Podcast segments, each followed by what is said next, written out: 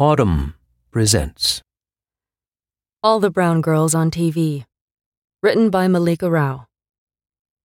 Sam Bailey lit a cigarette, lost in what Fatimah Asghar later called stunned silence. The women do most things together these days.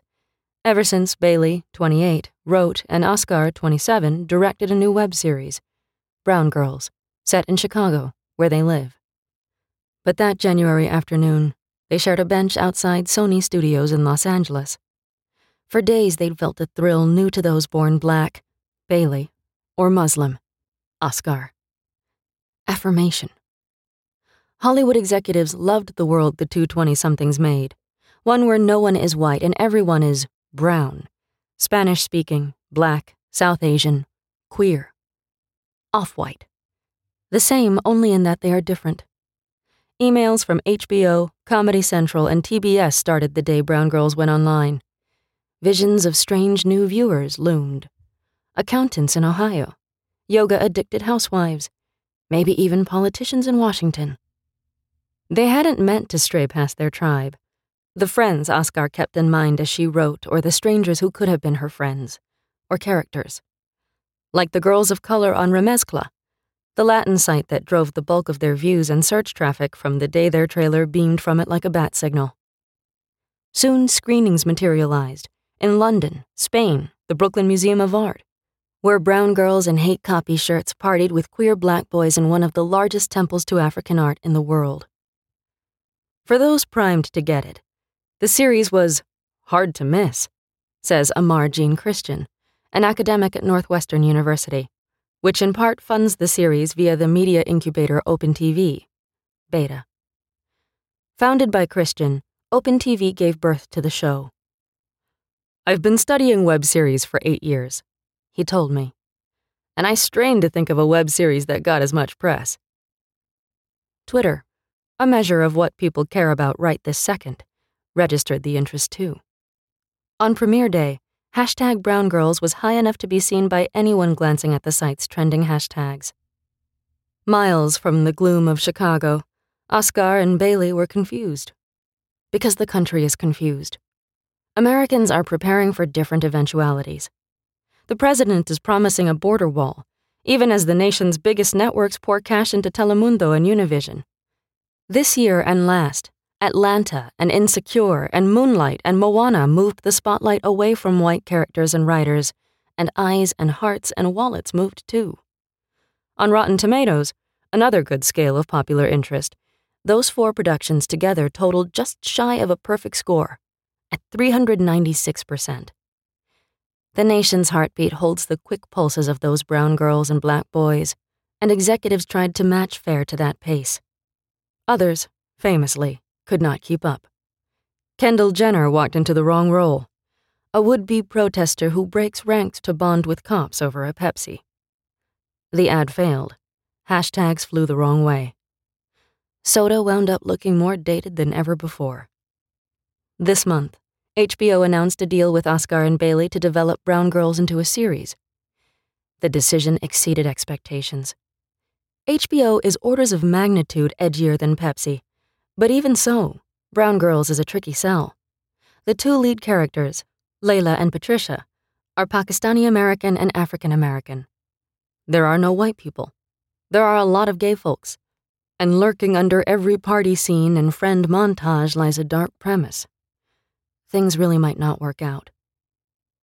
Diversity may be good business for HBO today, but creators still answer to the whims of tomorrow's market.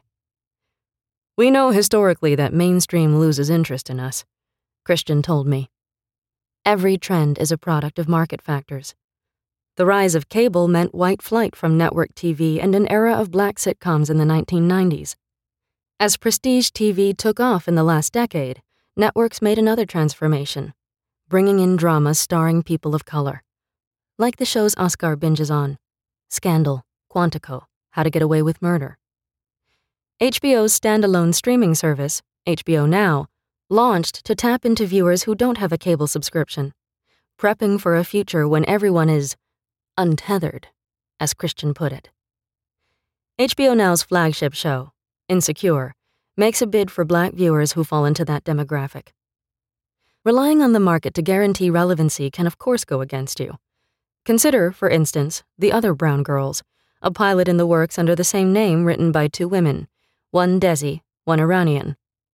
Directed for network TV by Mark Cendrowski, a Big Bang Theory alum, the show's premise sounds almost like a joke about how out of step Hollywood is. Indeed, the plot lifts an actual joke.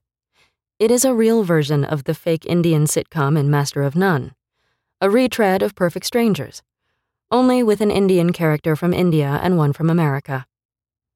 So far, the duplicate name hasn't been an issue. This other production may yet be an innovative hit, but Asghar frets over the perilous premise, which to her mind is a likely victim of the network mismanagement she has so far been spared. It's sad, because he's going to be fine, she said, about Cendrowski. If the show does come in for criticism, Asghar fears, it would likely fall heaviest on the women who wrote the show and the Desi actors on screen. Open TV exists partly to test what happens when people of color nurture work by other people of color. Everything is data, Christian told me. He is collecting metrics on each Open TV program numbers from Twitter, web statistics, and development deals to see how and if they can survive in the American media landscape. Brown Girls is thus a sort of freak, born in a test tube but also in conditions arguably more organic than in Hollywood where the bottom line influences every artistic choice. Perhaps that's why Asghar and Bailey heard warnings en route to Los Angeles. People told us all kinds of things, Asghar told me. Like, you already made Brown Girls. Nobody's going to want that. They're just going to want to have you in the Rolodex. These are all general meetings. Blah, blah, blah. Instead, life actually worked out. Their time in Hollywood reads as a dream of frictionless peace between people of color, who Asghar and Bailey say rode hard for the show. This wasn't some Pepsi meeting. Nor was it the experience that reportedly met Issa Rae in the early stages of developing Insecure. One network angled to make it Awkward Indian Boy, another wanted to cast a lighter skinned actress, and a third rejected a list of dream writing hires, mostly people of color due to their lack of formal experience. Everyone in the room seemed to get where Asghar and Bailey were coming from. She was called a baby creator, Bailey told me, smirking at Asghar. But, like, in a good way. They came in being like, This is dope and we want to protect you. We want to help you.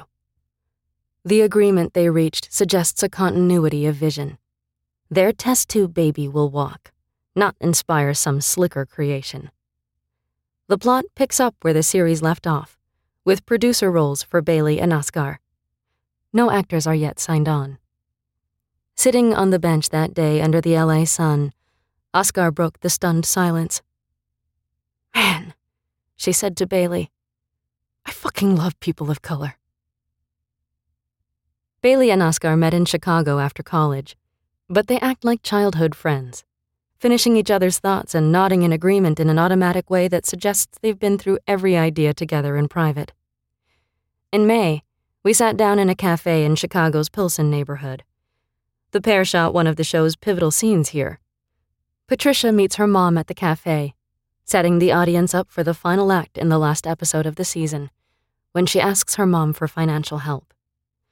Patricia lost her waitressing job and doesn't want to burden her mom, but she has to. Bailey said. The scene contrasts with one from that other show about post college women, a comic emblem of the Gen Y condition, when Hannah Horvath's parents cut her off in the pilot episode of Girls. Like Hannah, Patricia is caught between a fantasy sold from childhood and hard economic realities. Patricia can't stomach the degradations of her day job, but she needs money to make it as a musician. Yet, unlike Hannah, Patricia's ask feels somber, weighed down by stakes the Horvaths seem exempt from. You get the sense that Patricia's mom is straining to help and that failing to repay her tempts real consequences. The scene moves slowly. Patricia wears a tank top and has her dreadlocks half up. She's on the phone. She sounds stressed and a little sad. I didn't plan on getting fired, she says. Patricia is played by the stand up comedian Sonia Denis, a natural when there's a foil at hand. Against a phone, her acting isn't as persuasive. And yet, the scene moves with the energy of the symbolic. The camera pans around the bedroom in a life we haven't seen before of a black Chicago art kid. There's a photo of Drake, a poster for an art event in Pilsen, a mini keyboard, beer cans, a book on the contemporary black director Steve McQueen, photographs of black friends and family, and an aspirational photo of an elegant, natural haired model. Brown Girls has been compared a lot with Lena Dunham's Girls. The most striking counterpoint is accidental Bailey and Asghar's innovation of casting no white characters. Most of the crew is of color, too. Girls was famously criticized for its blithe representation of an all white world. Asghar never watched the show. Bailey only lasted a few episodes. She was living in New York, fresh out of theater school, and the trailer spoke to her. Bailey saw Dunham's Hannah hovering over a couch waiting to be lubed up and recognized the bad hookups she and her friends had with theater boys. She excitedly watched an episode but was disappointed. A world of white girls didn't track with what she knew of life in big cities or artistic communities. I was like, this is so not us, Bailey said. The conversation around the lack of people of color on girls bothered her too. It seemed there was this aggression when people asked, a real defensiveness that really turned me off from the series, she said. I stopped watching like two episodes in. Bailey and Asghar's Brown Girls share some genetic material with shows like Girls or Broad City. All revolve around young women in quasi romantic friend love trying to make it in the world. The final scene in Brown Girls even looks like a Broad City closer, centered on the two mains beside each other on the couch, essentially pillow talking, without needing to make eye contact. It's great that these shows exist, Asghar told me of Girls in Broad City, but I haven't seen them in part because I don't think they're marketed to me. Girls unintentionally set the stage for Brown Girl's success. I think it was the strength of the Brown Girls trailer, the clarity of the title, and the fact that so many people had been waiting for an intersectional response to girls. Christian said of why Brown Girls landed as loudly as it did. Aside from Remezcla, the trailer yielded headlines on Elle, the Huffington Post, and other mainstream sites, where the pitch was often Girls for the rest of us. The level of buzz seemed almost inappropriate. Christian told me the team's entire press strategy consisted of sending out a few emails prior to the trailer's drop. Hardly a blitz to presage what was to come. He puts their success down to right place, right time, right work ethic, right follow through. Girls was entering its final season, Christian said. Donald Trump was winning the election. People were looking for a vision of America that doesn't center on whiteness. They just hit a nerve. Watching Brown Girls for the first time, I was struck by how pleasantly dated this lauded millennial web series felt. It made me think of the days when my only go to as a South Asian were movies that played in theaters where they served samosas during the intermissions. And there were always intermissions, even for white movies. In the early 1990s, me and my kind took what we could get. Our think piece worthy films played on the fringes, in ethnic and occasionally indie movie theaters, where everyone in the audience got their pop culture news by word of mouth. Like Brown Girls, these productions, like Saving Face, a Chinese American coming out movie, or Chutney Popcorn, in which an Indian woman falls for a white woman, featured a mingling of melanin counts and sexualities, an early embrace of any and all otherness, before there were hashtags to get everyone else on board. Typically, however, these movies lacked sophistication, were plagued by lame jokes about accents, and made only trepidatious social commentary. I sometimes wonder if it takes a few generations for South Asian creatives to stop caring what their parents might think. Still, we filed into the theater, thrilled to see faces and alienation we could relate to on a screen. These were movies for the rest of us before that phrase could titillate the majority, too, and before the word intersectionality had entered the mainstream. The term, coined by legal scholar Kimberlé Crenshaw in the late 1980s, addresses the way that people with multiple marginalized identities, non English speaking women of color, for example, can find their particular experiences obscured by an emphasis on one of those identities. Hollywood continues to struggle with this idea. For example, At a luncheon earlier this year to celebrate women in Hollywood, the former Daily Show correspondent Jessica Williams said, When I talk about feminism, sometimes I feel like being a black woman is cast aside. But Williams's table mates seemed to miss her point. Who are you when you're not black and you're not a woman? asked Salma Hayek. Find the democracy inside, urged Shirley MacLaine. Williams tried to point out that to ignore outsides is foolish, that they set the height of your ceiling and the bounds of your fate. Whether cops will kill you or hug you, how you feel in line at the bank, what distance you stand from the tracks. Because your hair is covered in cloth and you might get pushed. Wouldn't it solve it if women just all had each other's backs in general? asked the celebrity chef Cat Cora. No, to go by Crenshaw, or the alienation girls stoked. Not only are women of color in fact overlooked, but their exclusion is reinforced when white women speak for and as women. Crenshaw wrote decades ago, presaging the girls' backlash. The Women's March demonstrated how this divide among women infiltrates every aspect of American life. For whom are they marching? Is it only for themselves? asked the writer Jenna Wortham, invoking the oft cited statistic that more than half of the country's white women voted for Trump. Brown Girls innovates in multiple ways. It centers women of color. It joins them, though they are different colors. And it performs this act of solidarity without seeming to erase the black woman involved. Layla's trials are not presented as greater than Patricia's, or even equal exactly, though the two operate as sisters. Just because they're people of color doesn't mean they're not racist, Patricia says, in a couch lounging scene. She's talking about the managers of the restaurant where she works, explaining to the girl's friend Victor why she quit. My family's racist, Layla pipes in. We are reminded that there's no rest for the weary. Brown people are racist too, against black people. Not avoiding the messy stuff makes the friendship feel real. It's not moralistic championship, though its enactment reflects Asghar's political beliefs. Solidarity amongst folks of color is kind of the key to all of our collective freedom, she told me. Otherwise, we're just going to have the same type of hierarchical issues. The show's vision of femininity is also novel. Matriarchy is taken as a given, as in many dark skinned parts of the world. Fathers are absent, barely spoken of, even mothers are not ultimately as important as being a mother to oneself and one's friends. Layla means well but can't always be trusted. She burns bridges, blurts out what's on her mind. Meanwhile, her friends protect her unconditionally, as a parent to a child. As love interests, too, men are irrelevant at best and a punchline at worst. Patricia is the only penis seeking woman in the Brown Girls Corps, and she treats the body part as synecdoche cleaving her love of it from her love of men. In one scene, she sends a Tinder hookup home with the brisk efficiency of a man dismissing an electrician. The viewer never gets the sense that this is a put on, that she is feigning nonchalance to hide some buried need. She and Layla really seem to cover their emotional needs, together.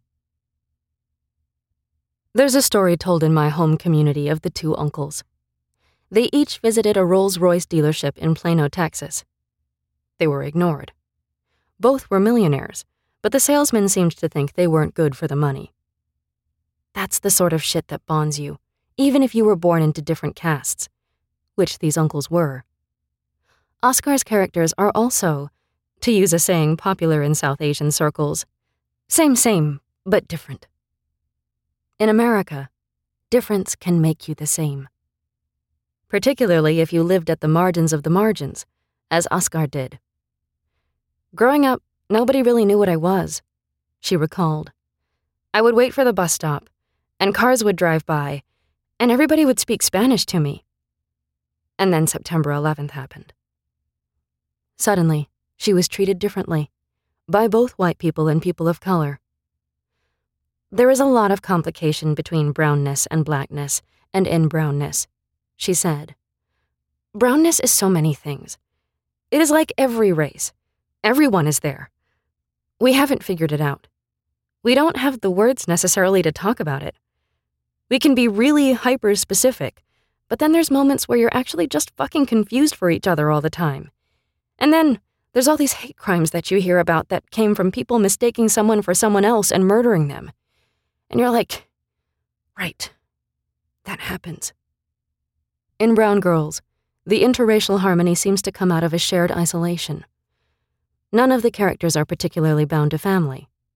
Poverty is also a catalyzing energy, separating strangers from kin and binding them together instead. This dynamic tracks with the real people behind the show. Bailey's dad was absent. She grew up a latchkey kid in a mixed Chicago neighborhood. Logan Square was super Puerto Rican, but Mexican, crossed with blacks and maybe a few other people, like tourists in the North Side. But I always felt that we kind of took on each other's shit, because we all kind of felt like we were the same, she said. That's one of the reasons why, when I was reading Brown Girls, I wanted to direct it. I was like, I know this. Me and my old relationships, best friends, this is us. This is our relationship. In the summer, she'd hang out on the stoop with her BFFs, Ashley Gomez and Selena Cresswell. Trying to get the guys from the gangs to look at us. We dressed in a certain way. I remember Ashley's mom would make my mom tamales, and my mom would make her greens and cornbread and they would share it. Bailey once dreamed of becoming an actress, but she didn't yet know what pitfalls awaited a black girl. For Bailey, theater had meant being a slave or maid or like a civil rights person, she told me. White girls don't have a monopoly on banality and fucking. What that does to you as a young person growing up, it really does break into you. You can only be a hero or a thug. In 2012, Bailey was cast in her biggest production yet, with a playhouse in Chicago. She was asked to dress in a slave costume and twerk with a gun, she said.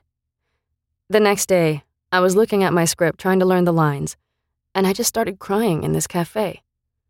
I was like, I cannot do this anymore. The writer was a black woman and the director was a white woman. They had added the slave twerk after I accepted the play. She told them she didn't feel comfortable doing what was asked, but they wouldn't budge. Bailey quit. She was told I'd never work again in Chicago, that I'd be known as the girl who leaves productions. Asghar also grew up in the other ether. Her parents, physicians from Pakistan, died of illnesses before she was seven. She and her two sisters were shuttled from Staten Island, where she was born, to Cambridge, Massachusetts. Their legal guardian, a maternal uncle, put them up in a dingy three bedroom apartment he owned, which they often shared with renters, and, always, with roaches. To keep rooms free to rent, Asghar and her sisters shared a bunk bed in a single room. Their uncle supplied rent, internet, and lighting. They covered groceries and other essentials like bus fare on their own. During this time, she met Nabila Hossein, whom Asghar would tap to play Layla. The child of a Pakistani dad and a Bengali mom, Hossein also grew up in low income housing. She and others like her constituted the altar community Asghar came to rely on. They all lived outside the glitzy homes of the proper South Asian diaspora. Brown privilege is an underappreciated phenomenon. Indians and Pakistanis and Sri Lankans in America more often than not arrived with caste and class and degrees on their side a result of the preferences built into the H 1B visa application process. Their homes, the ones Asghar only ever dropped into, reflect these intangible resources, including how kids are raised and what they are taught to prioritize. They also reflect the most insipid prejudices around them that black people are inferior, gay people are going to hell, whiteness, light skin is desirable, money comes above all else, life is a race to the top. For Asghar, that world was just as foreign as white America. Some of our closest friends were all South Asian, but they were all living in Section 8 housing, she told me. We all kind of occupied a similar class status. We were able to be friends because we went to the same elementary schools together, but also because we had similar shit. We all had cockroaches in our bag. Immigrant communities are some of America's most stratified, importing biases from homelands and implementing them as seamlessly as if the larger culture were conceived with them in mind. It haunts me to this day, the memory of a girl left out from our second gen crowd. She had the signs of a low caste, a food worker's last name, gray black skin, half an arm, a souvenir from birth in a poor Indian hospital. Cambridge itself was super diverse, Asghar recalled, full of immigrants from every place African immigrants, Asian immigrants, immigrants from South and Central America. And then there was the Pakistani American crowd. She and her sisters were freaks, underclass interlopers in this other world. We would go to these Pakistani functions, she said, and we felt really not a part of the community. And a lot of it was because we were orphans. Khadija, the eldest Asghar sister, was 16 when their parents passed away. She's been fighting for me and my sister forever, and she was so young, having to take that on. Fatimah Asghar was thus a little bit shielded. The baby. Khadija was always working. I was not, she told me. That was Khadija's gift. She was very much like, go do your thing. Fatimah hustled in a different way. I've never done an unpaid internship type of thing, she told me another departure from the girls' girls. When she and her sisters finally applied to colleges, it was to those in the sweet spot of prestige and cheapness, top schools that admit students on a need blind basis. At Brown University, on day one, she met Jamila Woods, the musician, who would become her best friend. Their friendship partly inspired the premise of Brown Girls. It was Woods who encouraged Asghar to move to her own hometown of Chicago a city where you can live, Asghar said. Especially as an artist, the terms make sense. You can find cheap rent. You can live in a co op. You don't need to be paying like $800 for an apartment. In 2015, the rapper Saba explained to Complex magazine why he considered Chicago one of the most revolutionary places in the world right now. In short, we want each other to win. That old moniker that dogs the city. Second city, second to New York, forever the runner up. In this context, propels it forward. Guarantees of success are fewer. The scene isn't so dense. And so it's not cutthroat in the way of LA or New York. Christian described to me how New York University came banging down his door, but he realized that the robustness of his experiment relies on staying put. I can't ask artists to collaborate in New York City, he told me. They'd be so focused on getting into the industry. The strive can limit the striver. That often means losing out on making work that's innovative and might get the industry to change. The collaborative vibe of Chicago informs Brown Girls, from Asghar's experience of writing it to Bailey's insistence on bringing in Chicago women of color to work behind the scenes. In their pitch to HBO, the pair called their characters resourcefully fly. Without trust funds, or even much in the way of loans, they do cool shit and look good doing it. They're blue collar artists, Bailey said, a phrase she also invokes to describe her own crowd in Chicago. The concept of chosen family is something Asghar loves. My characters often don't have family, she told me. The first scene of Brown Girls establishes this immediately. Layla is in bed with a woman when Auntie calls to wish her happy Eid. The call distresses Layla, and Hossein displays the manic energy that distinguishes her character, that makes her at once off putting and lovable. Hossein's portrayal at times feels almost too real to watch, as if the set were as secure as a postcoital bedroom. She does not hide what might turn off a viewer. Her eyes go too wide and her voice gets too intense. She has no chill. She's a naked lady with a constant lover stretch marks out. The split between blood and love is a negotiation queer people, brown people, so many people know well. You can be yourself in the sack and a stranger around your parents' table. Layla is chastised by her lover for feigning coldness once the clothes come on, though she's clearly in love. This thread runs through the first season. Self denial isn't new to the outsider's narrative tradition.